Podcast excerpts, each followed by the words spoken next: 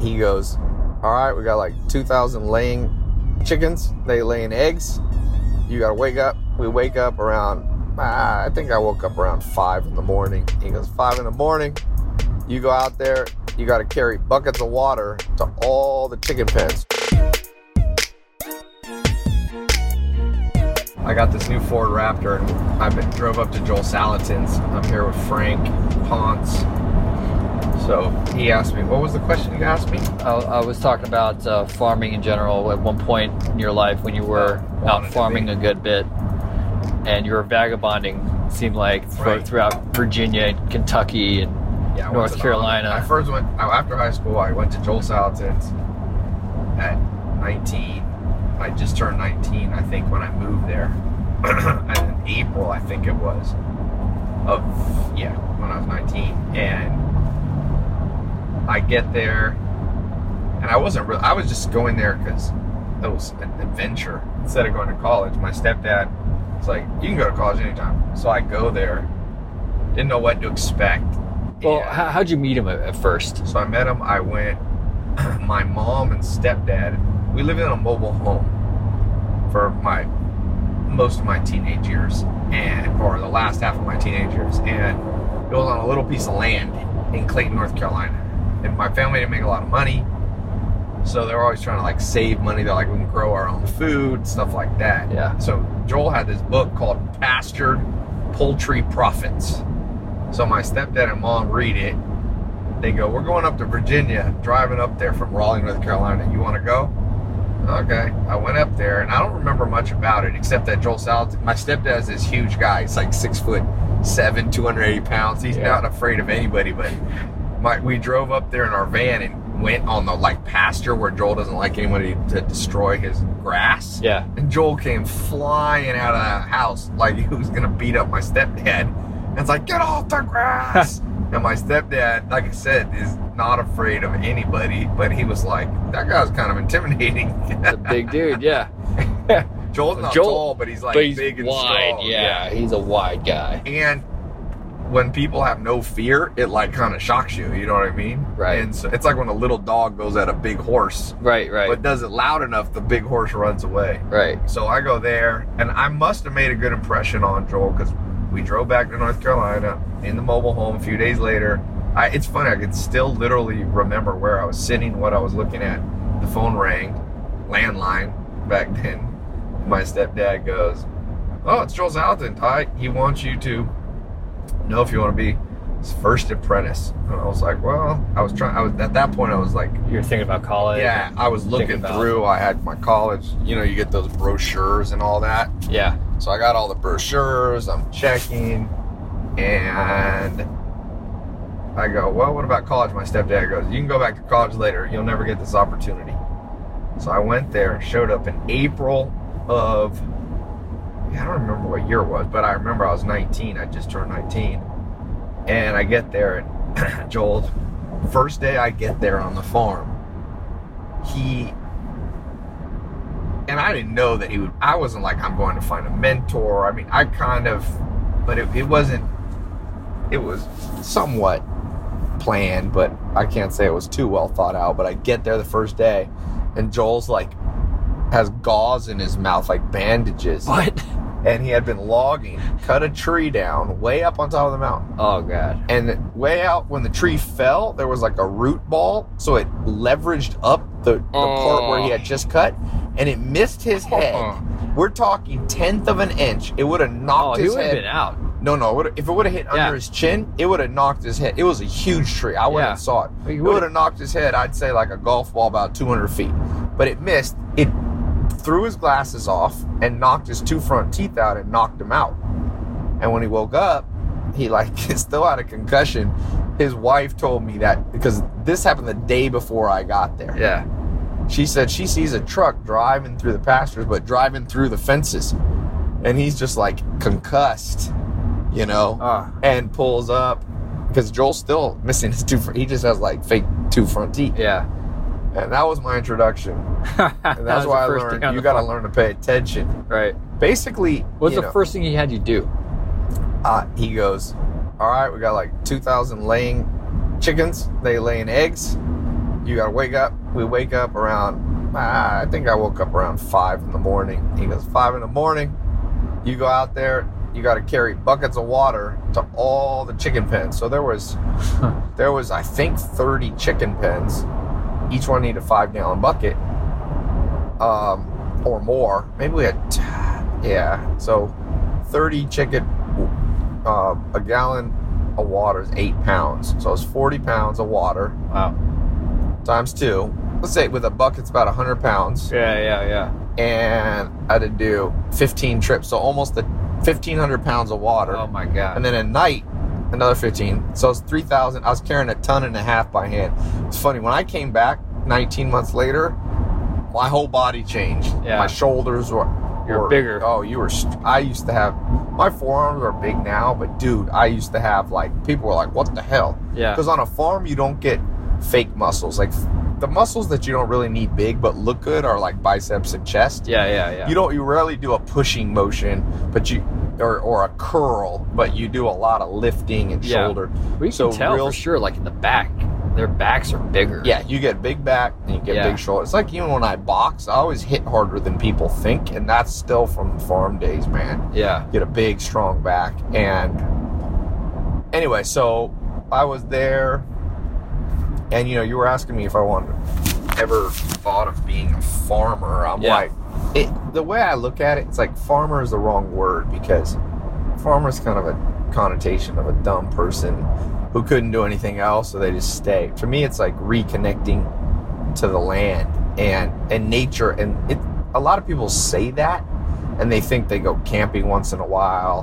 or they go meditate at the beach and they think they're reconnecting but that's not what i mean. First of all i will tell you and i really think i read a lot of native american stuff. I was i was actually into native american stuff before i got to joel's. I had picked up this book by this guy named tom brown who's a he was trained by an apache indian. He was a white guy. Mm. he's also on the cover of time magazine tom brown. Mm. And he was a survival tracker and all this. And I, I started getting into there. So by the time I was into Joel, I was like not into the food production side. I was into the like, you know, Native American. Yeah. He thing. does have a spiritual element. Yes, in Joel in does. his, uh, Joel, Joel's a. Christian, but he's Yeah. he's a different kind of Christian. Um, Right. he's very Joel's an open-minded person, so Yeah. that's one thing. But for me, like when people being connected to nature, first of all, Native Americans, and I 100% agree, it's rooted in connecting. They would call them the beasts, the animals. If you're not connected to animals, and in a city like LA, I'm not talking about your weird miniature schnauzer. Not that not that I have anything against little dogs, but that's not connecting to nature because what people do, it's called anthropomorphism, where you treat things that aren't humans like humans. So people Right. dress up their dogs in like Laker outfit. I'm like, Yeah. that's not reconnecting to nature. I mean, it's fun, whatever. It's not an evil thing to do, but I'm just Right. going, if you think that's putting you in touch with animals, it's not. Like Native Americans would go hunting.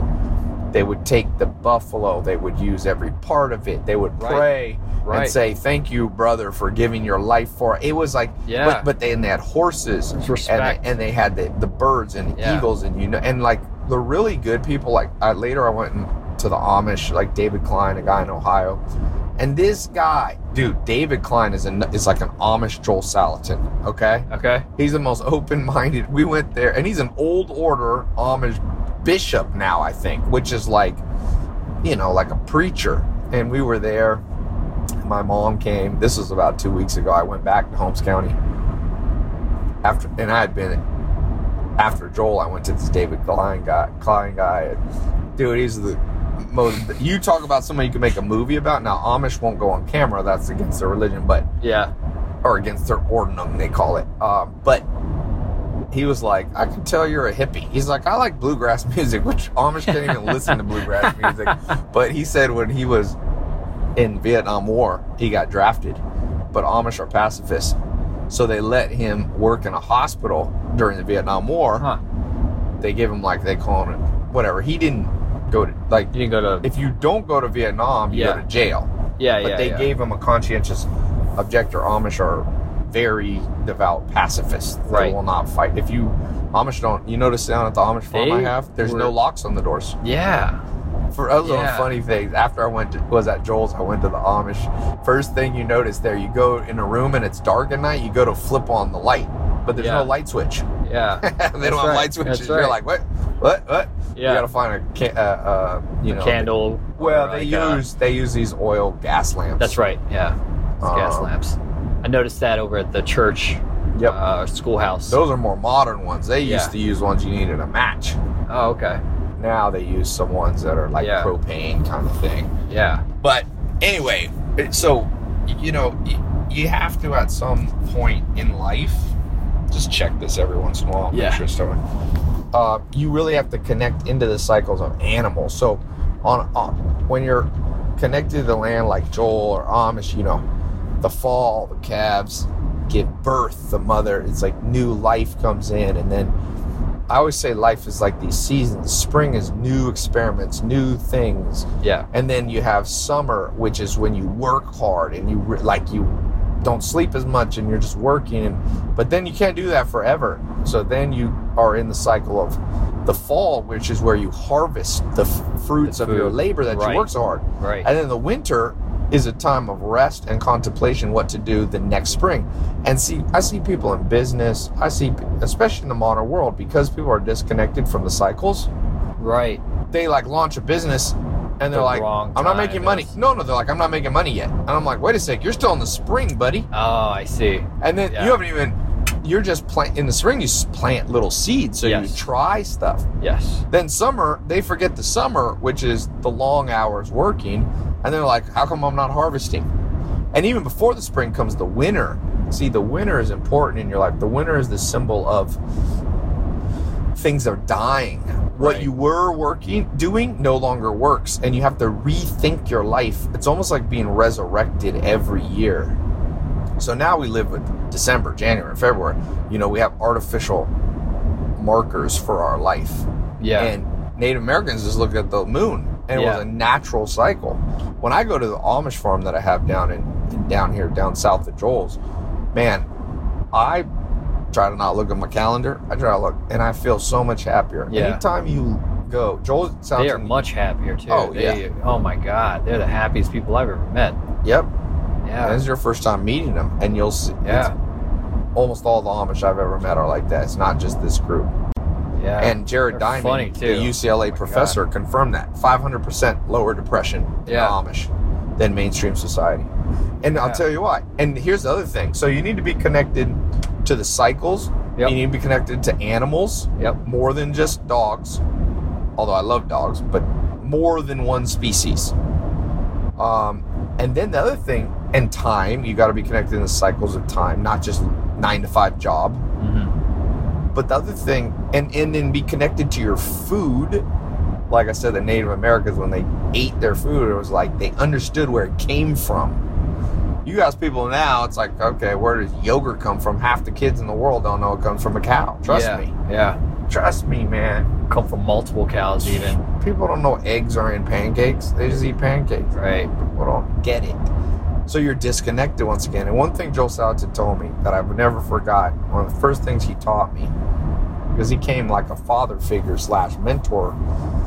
And he still, I still look at him like that. You know, he's a lot older than me. He said, nature laughs last. And what he meant was when you try to trick nature and live outside of its rules, it gets the last word. You suffer. Nature doesn't bend Yeah.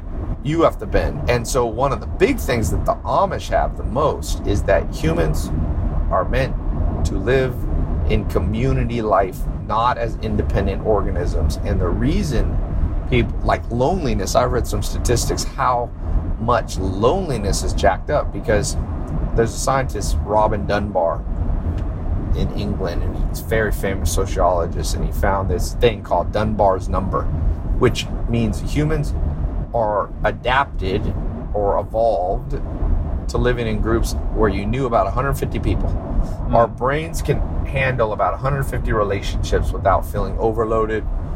It's enough, but it's not too small that you feel lonely. And Right. so in cities, And in modern life, especially with the advent of the nuclear family, which happened, let's say, in the 1950s when people left rural upbringings, you had a spike and increase in these things. That's why I think divorce is up.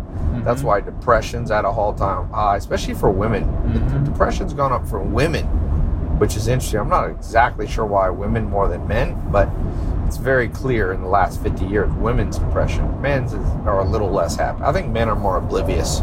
Yeah. They're not sensitive. They're like, ah, I have a football game on. I'm good. Whereas women are more like in tune with that something's wrong. Right. And so you have to be in a community of like-minded people, and you don't have to be Amish. But that's why I always say you have to create your own bubble. Yeah. You, uh, I think you talked about it once. Uh, you know, think like having a president's cabinet. You know, Yes. start with a, business, a- exactly. start with uh, you know, 15 generals, and then Yep. you know, work from there. yeah, have different. Yeah, the ones make war with a multitude of Right. counselors. Right. Yeah, you have that, and you know, there's things. I've read interesting article, a scientific. I forget who did this science, but um, for example, you're happier, and this is all happening at a subconscious level. By the way, you don't actually go, oh, "I feel happier," but we're programmed, for example, and this is why Joel raises chickens out on pasture because they're programmed to be scratching around. So if you put them on a concrete surface like factory farms, their brain subconsciously computes something wrong. Their stress levels go up, their health goes down, and you get less high quality food. Oh, yeah.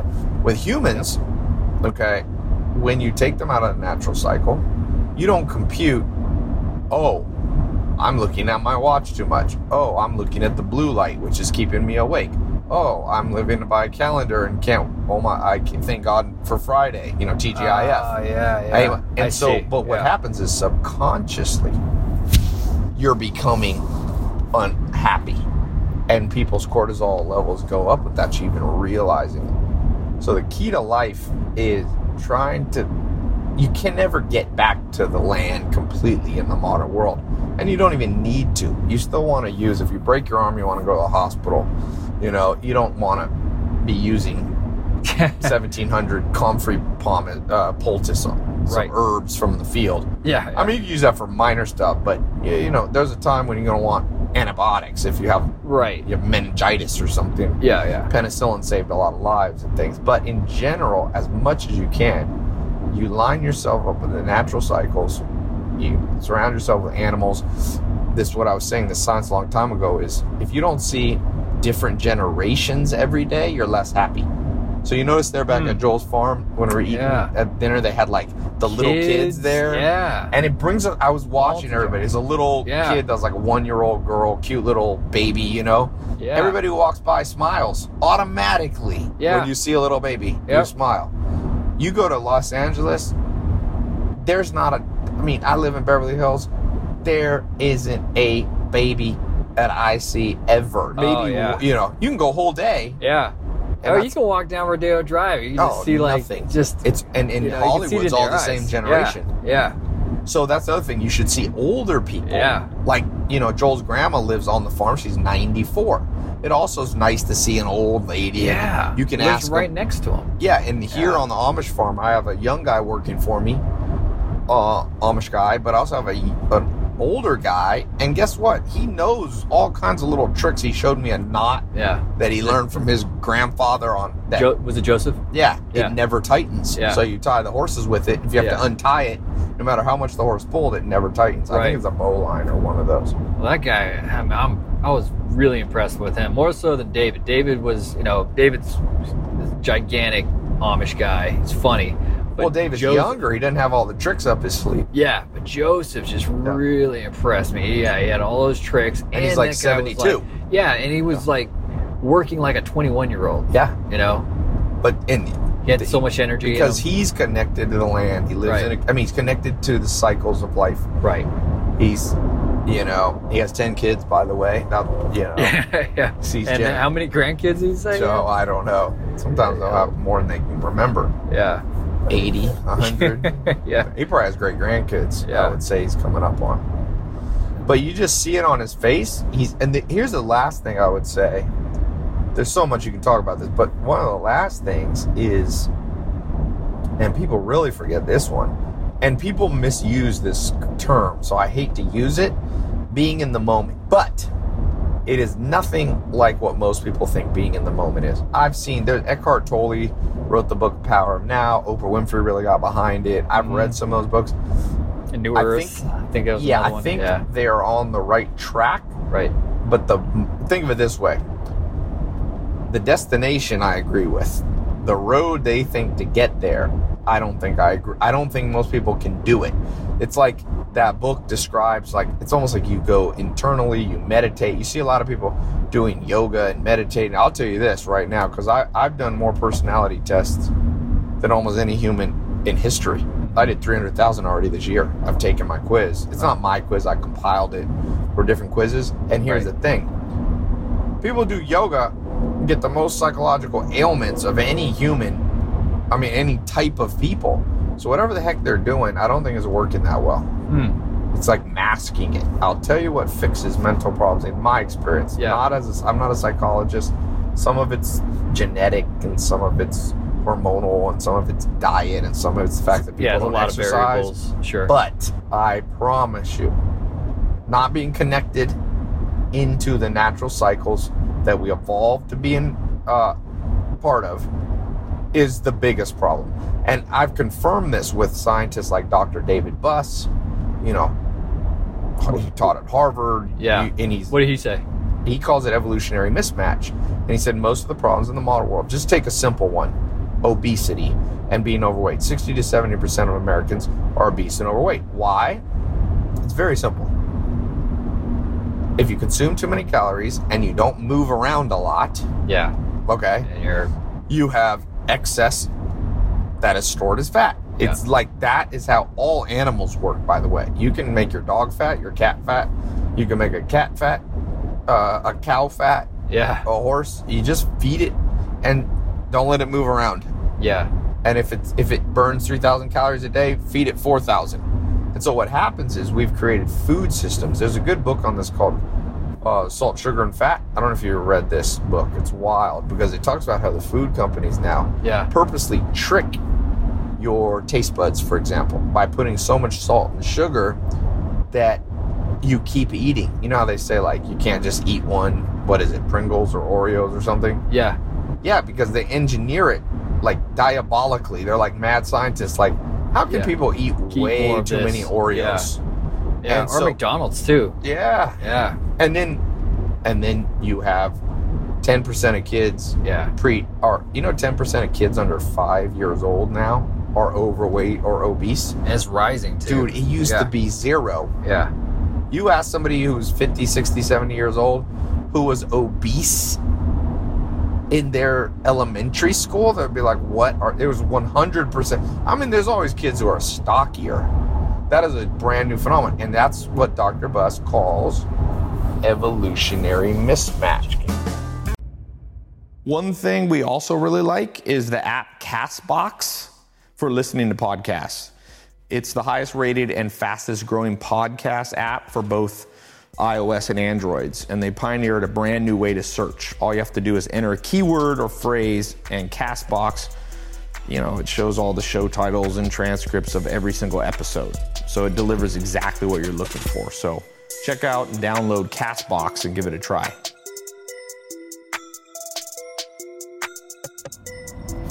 It's like Jurassic Park.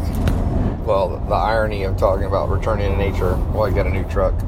Yeah. Yeah. Exactly. which is not really natural. But that you know, a perfect example. How much did you walk since you've been on this farm? Oh, one day alone, I did uh, 25,000 steps, which was equivalent to 11 11.3 miles. Yeah, and here's the thing. one day. And the day before, I mean, I'm just kind of basing it off Ar- Armin, but uh, Armin, um, I just flown in from LA. I only did like one mile, Yeah. one and a half. So you miles. 11 exit. Yeah. And here's the thing. Humans, there's a great book on this called The Story of the Human Body. It's by this Lieberman Harvard paleoanthropologist. And he says he studied this human skeleton. And you can use things. So you can tell the difference between humans, for example, and gorillas by the way our hips are turned, by the way our knees are pointed, Um, gorillas, for example, are not meant to walk upright super long periods of time. So like gorillas, you know, eventually go down on their four. Fours, right. Yeah. And so it would be a mismatch for to take a gorilla and make them walk, you know. Um, so he studied the human skeleton, and it's very clear humans are designed to walk four to 10 miles a day, even sometimes, you know, 20, 30 miles. And that's how our ancestors walked, that we inherited their body. We're still basically the same body that your aunt, your great grandparents had 10,000 years ago. Yeah. And nothing changed that much in 10,000 years. So the problem is with people not being connected to the land and nature and cycles, you don't have community, you don't have good food, you're watching a clock nine to five, you're sitting all the time, Yeah. you're not having to walk anywhere. Right. Also, not as much purpose. When you ha- are connected to the nature, especially when you take care of animals and take care of plants, Oh, yeah, you you, feel- have a purpose. You feel that purpose. people can teach sure. their kids. Like yeah. when you, I see people in the city uh, versus like Amish kids who are like way happier. Yeah. But the Amish give their kids. I remember Sam Chupp, David, who now David Chupp. I don't know if you met him. He's older. He's like he was one of the ones that helped you catch the cows that you guys Oh yeah, lost. yeah, yeah. I remember David. The yeah. real nice one. Yeah, he was the Okay. one. He was one of his help. He actually captured him. Yeah. Uh, it- And he was like, jump on the tree if it attacks you. Yeah, yeah, yeah. yeah the uh, cow almost charged him. Yeah. Yeah. So David, I when I was here, he was a little boy, and I remember one day his dad at the dinner table, uh, at the breakfast table, was just like, "I'm very. I want you to know something, David. You really hurt the cow today because you forgot to milk it. When you don't milk it, it literally causes pain for the cow." And he's like, "You just, you know, I'm disappointed that you're." just thinking about yourself and you're not taking care of this animal that you were entrusted with and you really caused her a lot of pain and i saw david's face like he was like sad so when mm. he gives chores and he's connected to, to the land it has meaning to the kid Right. when you try to impose weird things like okay sweep the floor you know like it's like chores yes it's important you clean the house but it's not you don't feel like a per you can't say to them no oh, purpose, no sense yeah. of purpose to it. oh the floor is really in pain because it wasn't swept no Right. so being in touch with animals teaches kids you could call responsibility a more scientific word is something called conscientiousness which is a combination and by the way for those people listening that want to become more successful if you ask a scientist who studies uh, workplace psychology and they study why some people make more money than others, why some people are better leaders, why some people advance and get promoted more. It boils down to this one conglomeration of personality factors called conscientiousness, which is a combination of organization, perfectionism, diligence, and prudence. So if you go through those four, when you're connected to the cycles of real life, nature, which is real, everything uh, like air conditioning ain't real, Yeah. nature's real, Yeah. a hurricane's real, Yeah. rain is real, Yeah. Sun rising and falling and going to bed when the sun goes down and waking up when it that's real. And uh, what happens with this conscientiousness that we should have all learned because it'll help us be more successful is you can teach it to kids in context. So for example like i was saying perfectionism is one thing that sam was teaching his son david he because david had just forgotten to Right. milk the cow he hadn't done it maliciously so david now learned okay There's like a deeper emotional resonance there. yeah but also on a real practical level Yeah. david goes okay every day before i come into breakfast let me double check in my mind with a mental checklist Right. what was i supposed to do this morning okay that's perfectionism double Right. checking your work Right. And I can't tell you, as somebody who hires people, this people have gar- this garbage out there because, in terms of people's work skills, because you get people who just do stuff, don't double check their work, and it causes catastrophe. And I'm like, an extra 30 seconds of double checking your work. There's a reason airplane pilots don't just jump on the plane and take off. They have a checklist and they go, all right, confirm, double check Yeah. that the ailerons go up and down and that the wheel goes up and down and that we have power. They, nothing's left to randomness. But Yeah. so pilots know how to be conscientious, but people growing up now and then people can't figure out why they're broke. Another thing Yeah. is diligence, meaning most things you there's two to three obstacles before you reach your goal. Almost I don't care if you're trying to lose weight, if you're trying to start a business, you're trying to make money, you're trying to improve your social circle. Nothing goes smoothly. They call it Murphy's Law. So diligent people versus non-diligent is they push through the barriers and keep knocking the barriers down till they reach the end goal. And again, when you're connected kids that are being raised by parents that are connected in the cycle, they see why they need to be diligent. It's not just their parents. Like you see parents nowadays are like, you need to do your social studies homework. Well, kids are like, why? Right. They don't want to be diligent. So it's almost like we unlearn and and un deprogram kids to make them less diligent, aka less conscientious. Hmm. And then you have prudence, which is we were talking about Armin following behind us. Prudence is making good decisions. And so when a kid's growing up, like an Amish kid or Joel Salatin's son Daniel, you're like, all right, do we cut the hay today? Because if it rains, it's going to mess it up. But if we let it, if we don't cut it because we think it's going to rain, it gets too old and it's not good Not hay good. anymore. Right. So you learn like little mini practices of making decisions versus like Armand, who's following behind me in my other truck right now, who I, he was following me at like one inch behind my car. And I'm like, what the heck's wrong with you? Don't follow me that close. You're going to crash my two cars, brand new trucks into each other. So then I like tell him to back off, and he backs off 100 yards behind me, so he'll lose me following him. I'm like, dude, be prudent. Make the optimal decision that's a balanced one, not two feet behind me and not 200 feet. How about, you know, 20 feet Yeah. or 30 or 40 or whatever. Yeah. And so you learn now to conscientious, and the last one's organization. And that Amish, Joel Salatin's very organized Oh yeah. every morning when I'd wake up there at Joel's after breakfast, he would take a little. Joel's very frugal, so he would take the back of envelopes he had opened at letters because he didn't want to have to buy paper. That's how frugal farmer that Joel Joel is. Um, and he would write out the day's plan. Write it out. And Jim Rohn, the great life coach who actually trained Tony Robbins, you know, the most famous Yeah, life he's coach. OG. Jim Rohn used to say, plan tomorrow today. Yeah. And I can't tell you how much stuff, and that includes something I call sitting in a chair. Yeah. You got to sit in a chair for 10 minutes a day.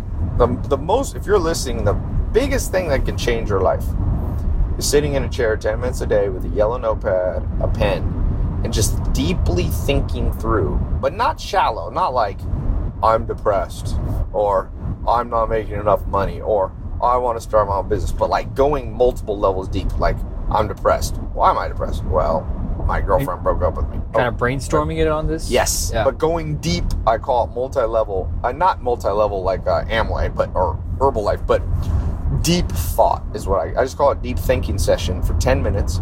You just write out stuff. Sometimes I draw stuff. Joel did that every day. The Amish do that every day, and they do it the day before, which is always the best.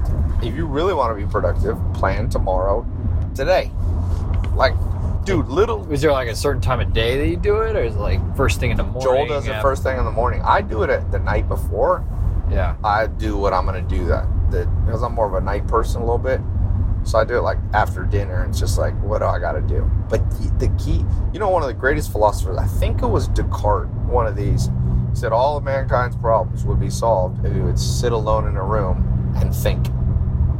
Very. I came up with his 10 minute deep thought session, and then I stumbled across this philosopher. I was like, haha, I've been validated by one of the great thinkers of all time like all of mankind's problems. I can't tell you how few people honestly can say for the last 365 days, at least 80% of the days they've sought, they've planned the day before. No. Some people are naturally conscientious, most aren't, and you have to be trained. And people who grew up in the natural cycles, which could be a farm, doesn't have to be a farm. Native Americans didn't have farms; they were like hunter gatherers, basically. Um, and there's people. I think there's other people. I just think returning to the land and growing your own food.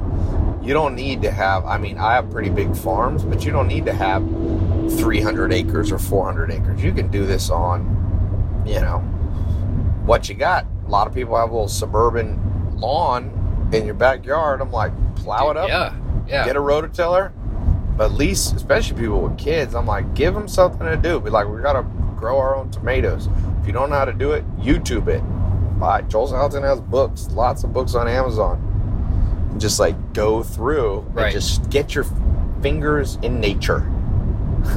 and then you, it's funny when going back to when I went to Joel's, I remember because I grew up, I was born in a city, big city, one of the biggest in the world, Los Angeles. And I remember being like, wow, this is like, there's something more powerful going on than just like a farm. That Yeah. was nothing. I was like, So when you came back, I'm curious, what was uh, did you feel um, right after the 18 months and Joel? What was your initial feeling? I think I was in weeks? culture shock, man, because Yeah. I came back. I didn't take a vacation. I didn't go on a date with a girl. Oh wow. I didn't see a movie. I was like, I saw your months. place too. It was You really saw small. that? It was like a studio. It's 12 man. by it was like, no smaller, 12 by 20. oh wow. It had running water, but it had Yeah, no that- toilet. It had a bucket, the buck. There was a bucket, and then Yep. there was like a a hole in the floor. yeah. Yeah, yeah the like, sink was outside, and Yep. yeah, you were in there for 18. No, months. and it was cold, dude, in the winter in Wow. Valley. I remember I used to sleep in a sleeping bag in bed. That's how you know it's Oh, cold. Oh my god. I, I actually got so cold that I had to go in the middle of winter. I crawled underneath it and insulated it almost froze to death. Dude, my, my glass of water that I slept with would be solid ice.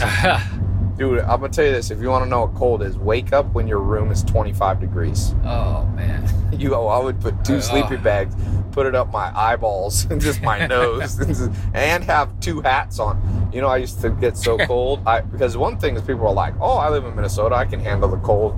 I'm like, "Hell no, you ain't out working in it." I used to go work in it 14 hours a day.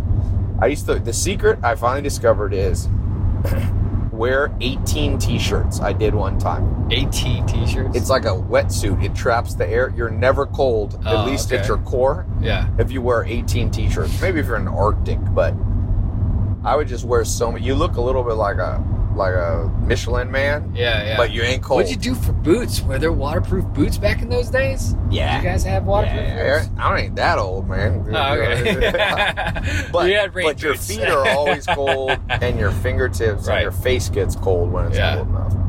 But yeah, but even then, I was happier for sure than any time in my life. And then when I came back, I farmed at North Carolina for a year. I, I, I didn't say farm, but I grew my own food and sold food and got into food production. And then, though, my life, my mom's getting divorced second time. My head was like in a tailspin. That's when I actually had the only time in my life I've ever really had like what I think was like depression and serious. I started, dude. There was a point in my life I felt like I was hearing voices. There was so much stress. My mom and dad was a bad breakup. Yeah, Yeah. it was it was rough, Yeah. and that was my second one. You know, my mom was divorced when I was a little little kid. My first memories as a human are my mom and dad yelling and my mom crying and like them getting divorced. It was like I was like one and a half, Wow. and this happened again. I'm like 19, 20 by this time. Yeah. So I was just like going crazy, and I remember that. uh that, Check that real fast. Yeah. Make sure. Yeah, it's good. I remember I'm. Somebody gave me the. So at Joel's farm, the Amish would come visit because Amish like to learn new farm techniques from anybody. They don't care if they're Amish or not because Joel's not Amish. So I'm there and I met this Amish guy named Daniel Stoltzfus who lived in Lancaster, Pennsylvania. We're kind of friends. And I read this book. I see a book somewhere called Amish Society. I think I Googled it. Amish Society. Bad I didn't Google it. Anyway, by Hostetler. I order it. Maybe I was at a bookstore. I read it, and I was so fascinated. And I was like, wait a second. These guys are like Joel, but in addition, they have like a big community because Joel was had some had made somewhat of his own community, but it's hard in the modern world because everybody has a different worldview. Whereas the Amish are grow up with a more similar, so it's easier to have a community when you share the same values Yeah. and worldview. And so I was like, I gotta find. So I wrote a letter to this guy, Daniel Stoltzfus. I'm like, can I come? I remember writing. You remember writing letters, man? Yeah. Crazy. Yeah. People ain't that. never written a letter I used to write my grandma all the time. Yeah. Uh, yeah, whenever I was, uh, you know, like in Japan or the Philippines, Europe.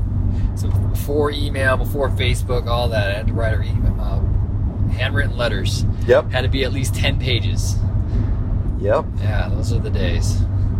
But- Ten pages? Yeah, yeah. She, Jeez. she would make me write more and more and more. That's like one of the reasons why, I like, I became Good at writing. Yeah, you're like, I Forced became good at it. from grandma. Yeah, yeah. But I, I loved it. It got to a point where, you know, I couldn't wait. You know, I'd write more than ten pages sometimes. Yeah. But anyway, I'm, I'm so you're writing this letter. Um, how So how did he respond? he responded, he's like, come on up. So I took a bus. I didn't have much money. I had done a business with Joel, and my cut was like $12,000, which I thought was an incredible amount of money. My first business, when I was there the second year, we did it, rented a farm and did grass fed beef. And he wrote me a check for like 12 grand. And I remember being like, wow, never seen this much money. And so I went home. I had a little money, but I, I invested it into that that food production that I did in North Carolina. I didn't have much money left, so I took a Greyhound bus with the most psychopath people. I remember. Oh, it's Oh, yeah. funny. I can still remember getting. How much were those buses? Dude, it's like You you it's know it's like, bad. You could go across America for like eighty bucks. Oh, You- less than that. No, Dude. dude, I talked to someone oh my recently God. who did like 35 bucks from LA, LA to Ohio. You don't want to get do on that? anything that's it's subsidized by the government, Oh and it's the God. craziest people ever. Yeah. So I take a bus, and I remember I went through New York City for some reason. I go from Raleigh. I remember I. It's funny. I can almost remember it's like yesterday. I sit in my chair, an old black dude sleeping, right, and he sn- starts snoring when we take off. It was a night Greyhound, and when I say snore, this guy went like, like loud. Oh, I remember was like, Oh, yeah, yeah. I'm like the whole bus turned around, but I'm sitting next. It was crazy snore, and I don't know what was wrong with this guy. And, I, and so I'm up the whole time. I get to New York City, people are crazy. We switch buses, and I remember the dude at the front put. You know, like when you're a little kid, somebody goes across your line, they put like tape down. Yeah, yeah. I sit towards the front. Someone told me, okay, Ty, you want less crazy people? Sit right behind the bus driver. So I sit right behind the bus driver, and the dude puts tape on the floor and is like, this is my side. What? It was like an insane homeless guy. And so I'm like, oh, okay. But he put the tape unfair. Like he was like boxing me over. So he put it on the floor because he had a bag in front. I don't know. It was probably a human head in there. He's probably a psycho What? killer. And I remember being like, I can't sleep with this dude oh my god. sitting next to me. So I stayed awake. We went to Lancaster, Pennsylvania. I think it was early in the morning. How many hours? Man, to- probably eight hours from Raleigh. Oh, it God. stopped so much to New York City. Oh yeah. then they make right. you wait all night. I got there in like two in the morning. You wait Oh. until like the six a.m. bus, and I'd go out from New York, and you go. I think you go whatever. I had to change one more time. Finally, we go out on this thing. It's called in an area called Bird in Hand, right on the highway. This Amish guy's house set back about a hundred, like a football field back, hundred yards, hundred Yeah. meters. So I get out of that bus, and it's just like being around crazy people. And I walk down the road, the the lane, and I, I don't see lights on in the house. It was actually in the day. I didn't see anyone in the house, so I just there was a barn right behind. I just keep walking, and there I hear Daniel talking to his. He had two boys, and I come around the corner, and it was like I instantly went back in a time capsule, or Yeah. a time machine, Right. 100 years. They're both, they're all three barefoot. They're shoveling. They're up on a wagon with two horses. They actually had mules pulling the wagon, and they're shoveling off apple pomace, which is basically when you make apple juice. A byproduct is like the pulp, kind of. Hmm. And their neighbor had an apple orchard, so they would take that and they would feed it to their cows. It was like free feed. So I'm like, they're shoveling. I'm like, can I come up help? I jump up on the wagon. Well, what I didn't know is the reason that they were barefoot. It's because apple pomace becomes so slippery Oh. that you got to like grip the wagon with your toes, kind of. So I come on there with boots, and I go to do one Is this shovel your first day? first minute there. First minute. I shovel and flip off the I flip like off the wagon. And Amish will never laugh at you. He's like three people just staring down like, Are you Oh. okay? I'm like I didn't hurt anything but my pride. So I get back, I take my shoes off, help them for the day, he milk cows, go inside. And he was like an eccentric Amish because normal Lancaster Amish, which is the most famous Amish community. They're very close because they live kind of close to non Amish, so they have to protect themselves. So it's very rare for people to go live in Lancaster who aren't Amish. But this guy was kind of eccentric. He followed Joel Salatin and he did rotational grazing. He was kind of considered a little strange, but he was Amish and his family had been there for 150 years or whatever. He's an So- unconventional. yes, he was like a Joel Salatin Amish guy. Yeah. And so I go and I uh that night, we're done working. I go in. I remember his wife, she was super nice. Cooked, we ate. He had like six kids, I think. And then it's time for me to go up to my room. I, they let me sleep in the house, same house. I go up the stairs, and that's when I was trying to flip the lights on. And I'm like, Yeah, looking and I'm like, wait a sec, Ty yeah. right here, and, he, and I hear him be like, "Oh yeah, here's how you do the lights." So I flipped it on, went to bed. Shows you the gas went to bed about nine nine p.m., eight p.m., whatever. What time- what- what time do you have to wake nine. Uh, he got up. They were always up before me. He, they get up around 4.30, 4.15. Yeah. So they get up. I'd be up, helped them, and I stayed there for a while. But the thing is, he they get pressure from their community. Like, who is this guy living with you? They're not. Lancaster's not that open to outsiders, Hmm. um, especially in the house. You know, right. if you're not Amish, you're not part of their. They're Christian. If you're not baptized in their church, it's kind of weird. So, eventually, It's kind of a taboo. he was yeah for Sunday. I couldn't go to church with Sure. them. I've been to Amish church now, but those Amish you couldn't go to church, and so he would send me to the Mennonite church, and I stayed there.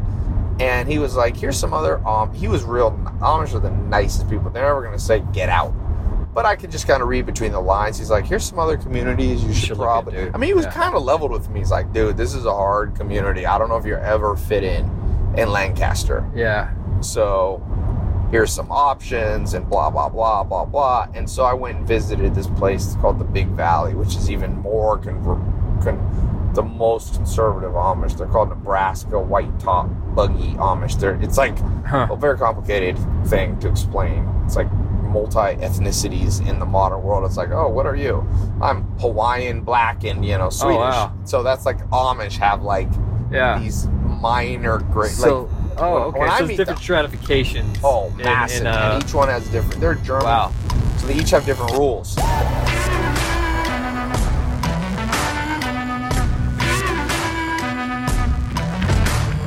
Hey, uh, one thing I want to talk about, a quick little note. I work with Kast Media on all my podcasts. So they do production, management, promotions. So if you have a podcast or think about getting into the space, you should definitely talk to Colin at Kast Media. He was just over at the house not too long ago. So you can get in touch at kastmedia.com. That's spelled K A S T media.com. So K, not a C. Tell them Ty sent you. All right, back to the show.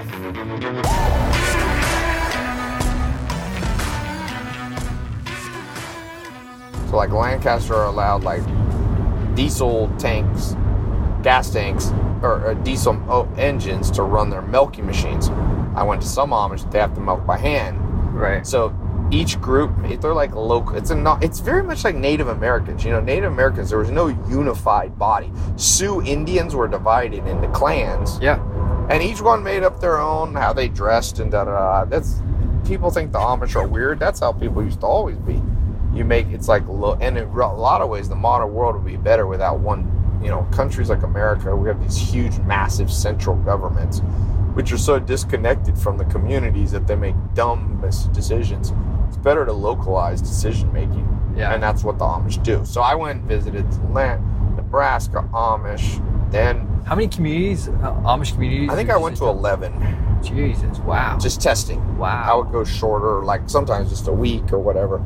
So I went from there. Then, though, I found this guy, David Kline, in Holmes County, who was a talk. He is like a even more of a Joel Salatin Amish. There's a thread. I almost always found these eccentric Yeah. Amish. I have noticed this. Yeah, But but one thing is that made it a little easier on me. I had spent these two years with Joel, and I and I did. We were rev- somewhat pioneering stuff when I was there. I was involved in a lot of the stuff that Joel does now. Like I, he now has a thousand head of cattle right. because he rents and runs other farms. I was the one. That was my idea.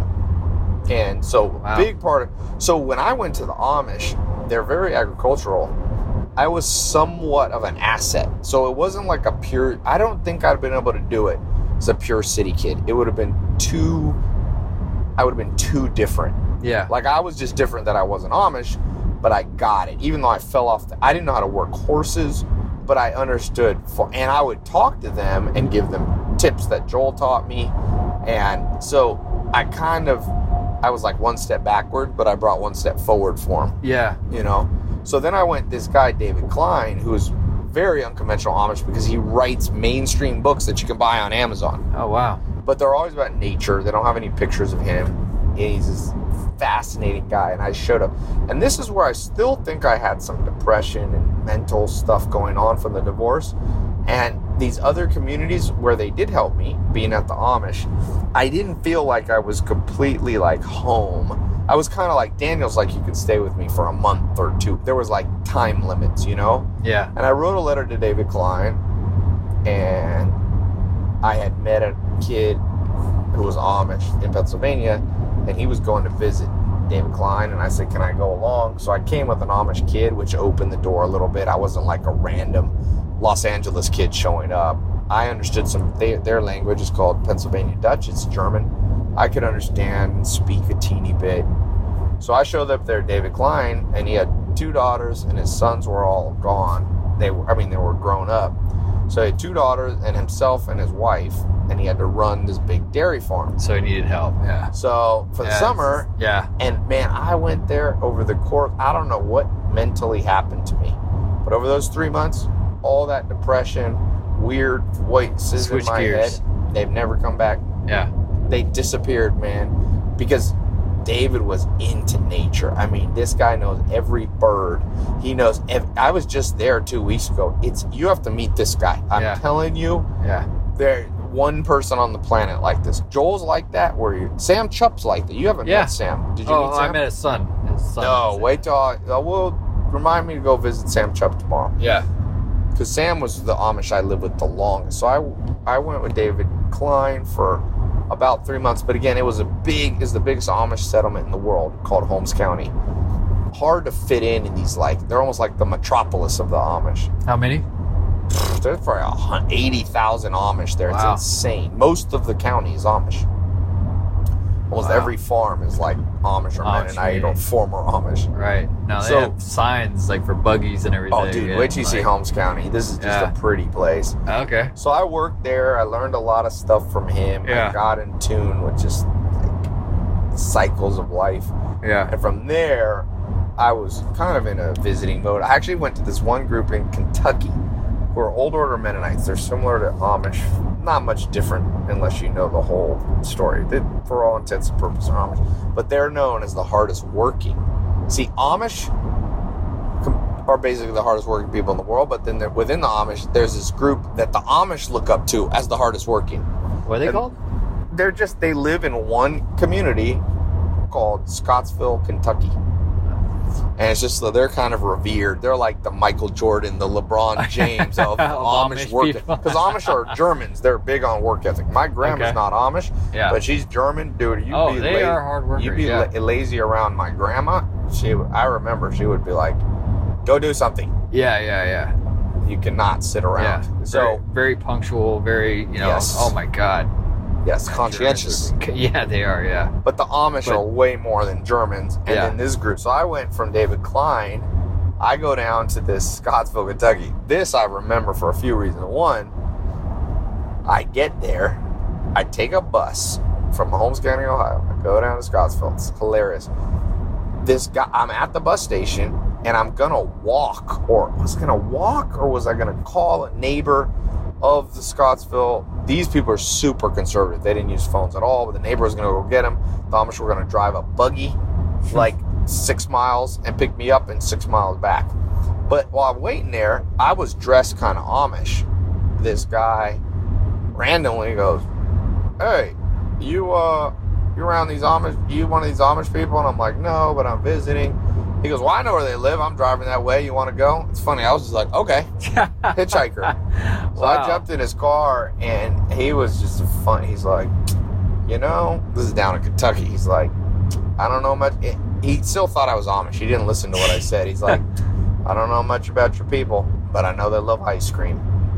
and that's true. The Amish love ice They cream. have he goes, tooth. Yeah. he goes, they Sure. stay completely away from modern society, except sometimes on Saturdays I see their buggies at the local ice cream store. They would drive it into like Dairy Queen, but it also are driving. I'll tell oh you something man, crazy. that'd be great to see them go through a drive-through. yeah, he can't, He also told me he's like, how do you guys deal with somebody in your community who's a drunk or they're beating their wives or something like that? And I was like, well, you know, the bishops or people will talk to them. He goes, you know, many years ago. Again, he didn't know I knew about. He thought I was Amish. yeah. So he's like teaching me stuff that he's like, many years ago, there was a group of people around here my dad was in.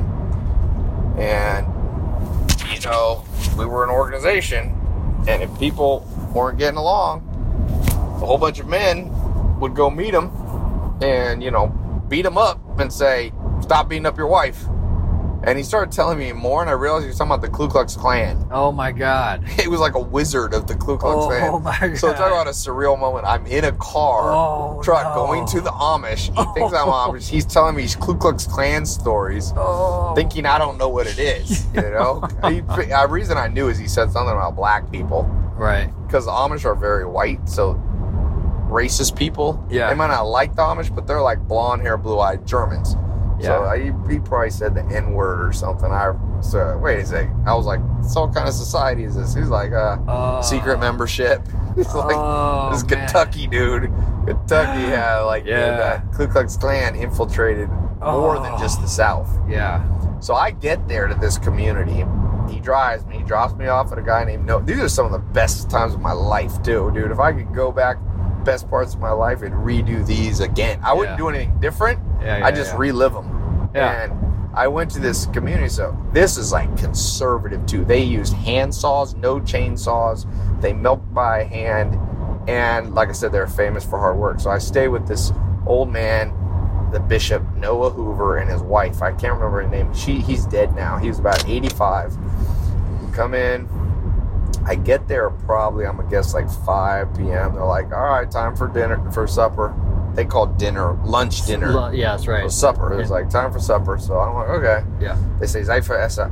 So I eat there and they do a little prayer and it's like 6:45 and he's like, "All right, time for bed."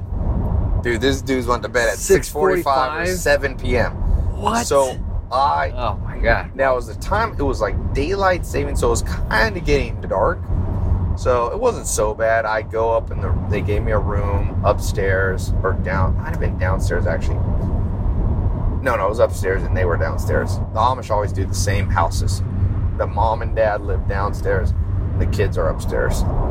They always have the main master bedroom. Why by- is that? It's a Germ. I'm sure it's from Germany. Probably, yeah. If it doesn't need to change, the Amish will keep it identical Keep- for 500. The Amish are from 500 years ago, by the way. Yeah. Anabaptists started in the 1500s. Yeah, yeah, yeah. These are not a group of people that change just for change sake. yeah. So I go upstairs, go to sleep. I'm like, I wonder if I'll be able to fall asleep, but I was pretty tired. I fell asleep. And I remember, you know how like when you go to someone's house, you don't want to oversleep? Yeah. You know, you've had that Yeah, feeling when you, wake up. Wanna, yeah, you want to. Yeah. you I know, and exactly. especially at the Amish, I don't. But I didn't have clock. They don't have clocks or anything. Okay, so you can't. There's no alarm clocks because there's no place to plug them in, and I didn't have a battery powered one. So, people just naturally wake up like at Yeah. four, four thirty. So wow. I wake up, but I had a little watch with me. Sometimes the Amish will have like a wind up watch, yeah. but I kept it in my pants away from the bed. So I wake wake up, I hear somebody down there starting the wood stove cooking. So I look at my clock. It was like three fifteen in the morning. Okay, Oh. so I'm oh. like, I'm going back to bed. They said I didn't have to get up that early, you know. So I go back to sleep, and then I wake up, and my room was right on the bottom floor, the window, near a road, middle through the Amish community. And I remember being like, "Oh my gosh, I overslept. They're gonna hate me." Uh, And there's wagons going by, kids playing. It's literally like a city woke up. yeah, yeah. So I rush, jump out of bed. I'm like putting my clothes on. I'm like, oh, I slept till eight o'clock or whatever. I look at my clock. It was four fifteen in the morning. Oh morning. my The whole God. community was. They ate at four thirty, Yeah. and Amish fast. Basically, before five o'clock, you were in the fields working. Wow. So by noon, you had worked seven hours already, Wow. and then you ate lunch, and then they worked till five p.m. And then you did chores, and basically you worked. I would say they're working, you know, like fifteen-hour days, maybe sixteen-hour days. But it didn't feel like work. It's not when I say Yeah. that. Remember, they have their kids with them. They're communicating. It's in harmony with natural Right. cycles. It's not in a cubicle staring at blue light, punching numbers. It's like doing meaningful work. And like I said, he, that guy, Noah Hoover, he had a son who was like 30 and already had 10 kids. I remember that. yeah. Got married young. Most Amish don't get married super young, but he must have got married and had some twins. Mark Hoover was his name. And I remember it was a jolly time. And once they let me borrow a horse, I've only been thrown. I've been thrown off a horse three times. This was the first. I borrow their. I see this one white horse, and while the parents are working, sometimes people think the Amish do child labor like really mean. They don't. Amish don't make their like little little kids work. They kind of just let them daydream and wander around. Yeah. When they they, they there was a bed. I noticed there was like a small little child bed down at uh, like a twin size uh, down at the schoolhouse the other day. Like, there was a, there was a, a, guest stand there or something. Yeah. No, no, there was like a kid like chilling on there, sleeping. Yeah, kids they don't work them that. I Yeah. mean, they have like a whole. It's like a whole tradition how you break kids into work and make them like it. Yeah. And anyway, so I'm I there was a guy I wanted to visit who lived across the community, and I'd seen this Mark Hoover, the guy I was staying with, Noah Hoover, the granddad. He had these grandkids riding around, three of them, the whole time we were working on this white horse with no saddle, no reins, Oh. like, and I was like, oh, that's Oh, a dead broke horse, Yeah. easy to ride. So I go, can I borrow your horse? I need to ride across, you know, five miles away. I want to go talk to this person. They're like, sure. So I take the horse. They're like, you want a saddle? You want anything? I'm like, nah, I'm good. I kind of knew how to ride by then.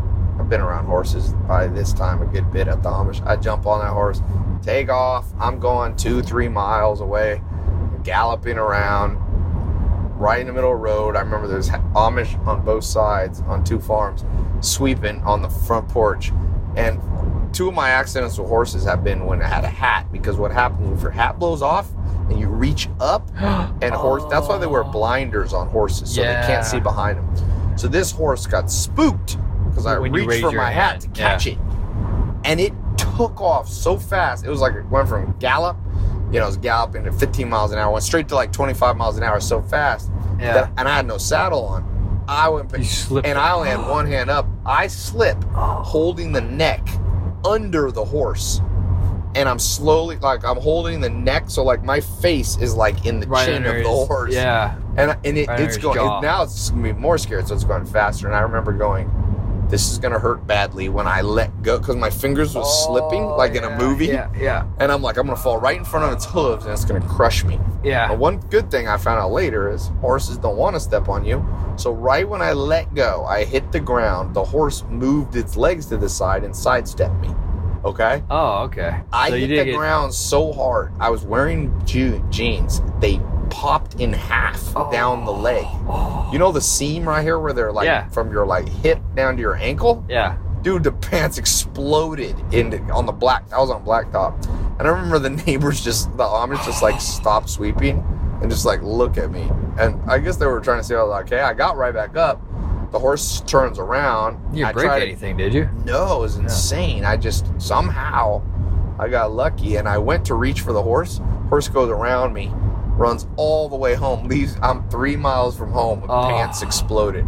So I just take off the road, walking back, and I was Pants. like, "Oh no!" And I'm at the Amish with like tattered Oh. pants. So I have to walk through all these Amish. They didn't even know what. They they thought I was probably crazy already. I Yeah. walk all the way back, and, and Noah Hoover's like, "Oh, we thought you died because here came the horse back with no one on. That's a bad sign." Yeah. So I said, "Can I have a saddle?" Put the saddle on, and took off, changed my pants. I'll never forget my pants exploding. I was like, "How fast was I going?" then my pants exploded. Like you have to hit the ground. I Yeah, probably hit the yeah. thing at like 25 or 30 miles an hour, man. Maybe to not quite that those fast. pants. Oh my god. And they were like Was it- blue jeans. Yeah, dude, okay. Denim. I mean, you, And you- yeah, it was. you had scratches on you? noth- It was weird, man. It was like I had a guardian angel. Yeah, seriously. So I stayed at that Amish community, and then that guy, I didn't look. Kentucky is hot, man. Yeah. And I, was like, he was like, well, there's one other Amish. There's a we're Mennonites, and there's a group, but we're old order Mennonites. They use horse and buggy, and they're like, there's a group in Pearisburg, Virginia. Yeah. So I went to Pearisburg, Virginia. Met Sam Chubb, and right away I was like, "This guy's different." And he was the most. Him and David Kline are the most kind of open-minded, charismatic Amish. So Very progressive. yeah, for sure. Yeah. So I ended up. I was there, and a guy goes. Uh, so I'm. I visit. I meet this guy named Irvin Miller just randomly. Gave him my card or my number. Uh, not even my number. I think I gave him my address at David Kline's. I go back to David Kline's to work, and Oh, I David get a Kline. letter from Irvin Miller. It's like, Yeah. I have to go to a wedding, and I have this big produce farm. I have pepper, green peppers, and I'm gonna. You're all gonna go to waste. Is there any way I could pay you or convince you to come watch my farm for a week or two? Yeah. And I go, okay. So I go back. I go, David, I got this thing. He says, great. And I go there. And then I stayed there for years.